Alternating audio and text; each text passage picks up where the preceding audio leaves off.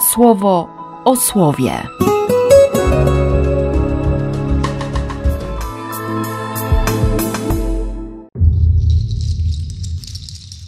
4 kwietnia, poniedziałek.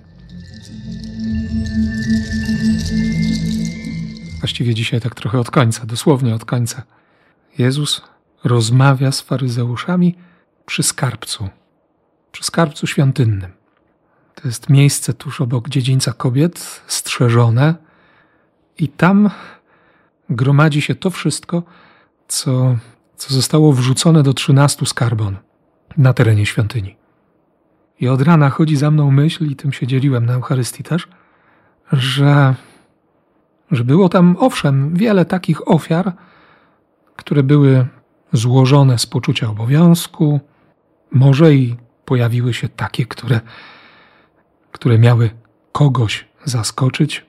Ofiarnością tego, który, który wrzucał coś do skarbony, ale było też wiele wdowich groszy. I tak sobie pomyślałem, że, że to było miejsce, gdzie w taki dość symboliczny sposób doświadczało się faktu, że wielu ludzi, naprawdę wielu biedaków, rzucało całe swoje życie w dłonie Boga.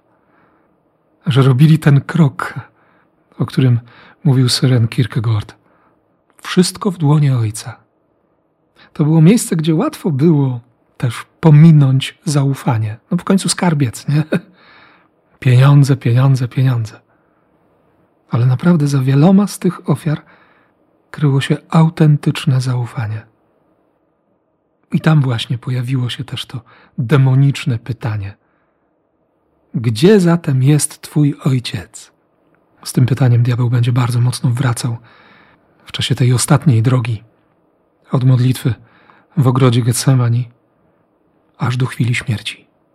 Gdzie jest Twój ojciec? Dlaczego Twój ojciec na to pozwala? My mamy władzę. My mamy przyszłość. A co robi Twój ojciec? Dlaczego ci się nie wiedzie?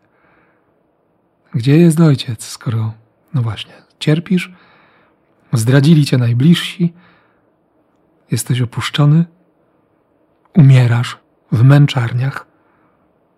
Gdzie jest Twój ojciec? Skoro dzisiaj wojna i tak dalej, i tak dalej, i tak dalej. A Jezus odpowiada prosto: Mówicie w ten sposób, ponieważ nie rozumiecie, kim jestem, ani kim jest mój ojciec.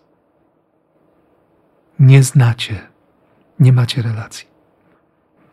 Gdzie jest ojciec? Ano na przykład daje ducha Danielowi.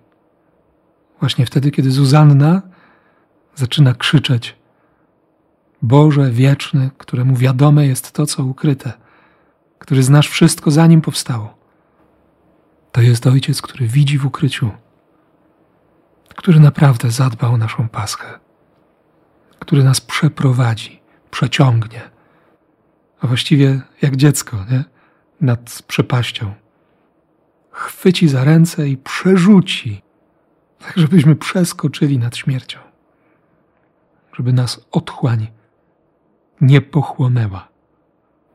On to zrobi. To się wydarzy. Kolejny raz. Żeby nam tylko wiary i zaufania nie brakło. Dlatego bardzo, bardzo mocno Cię błogosławię dzisiaj. W imię Ojca i Syna i Ducha Świętego. Amen. Słowo o słowie.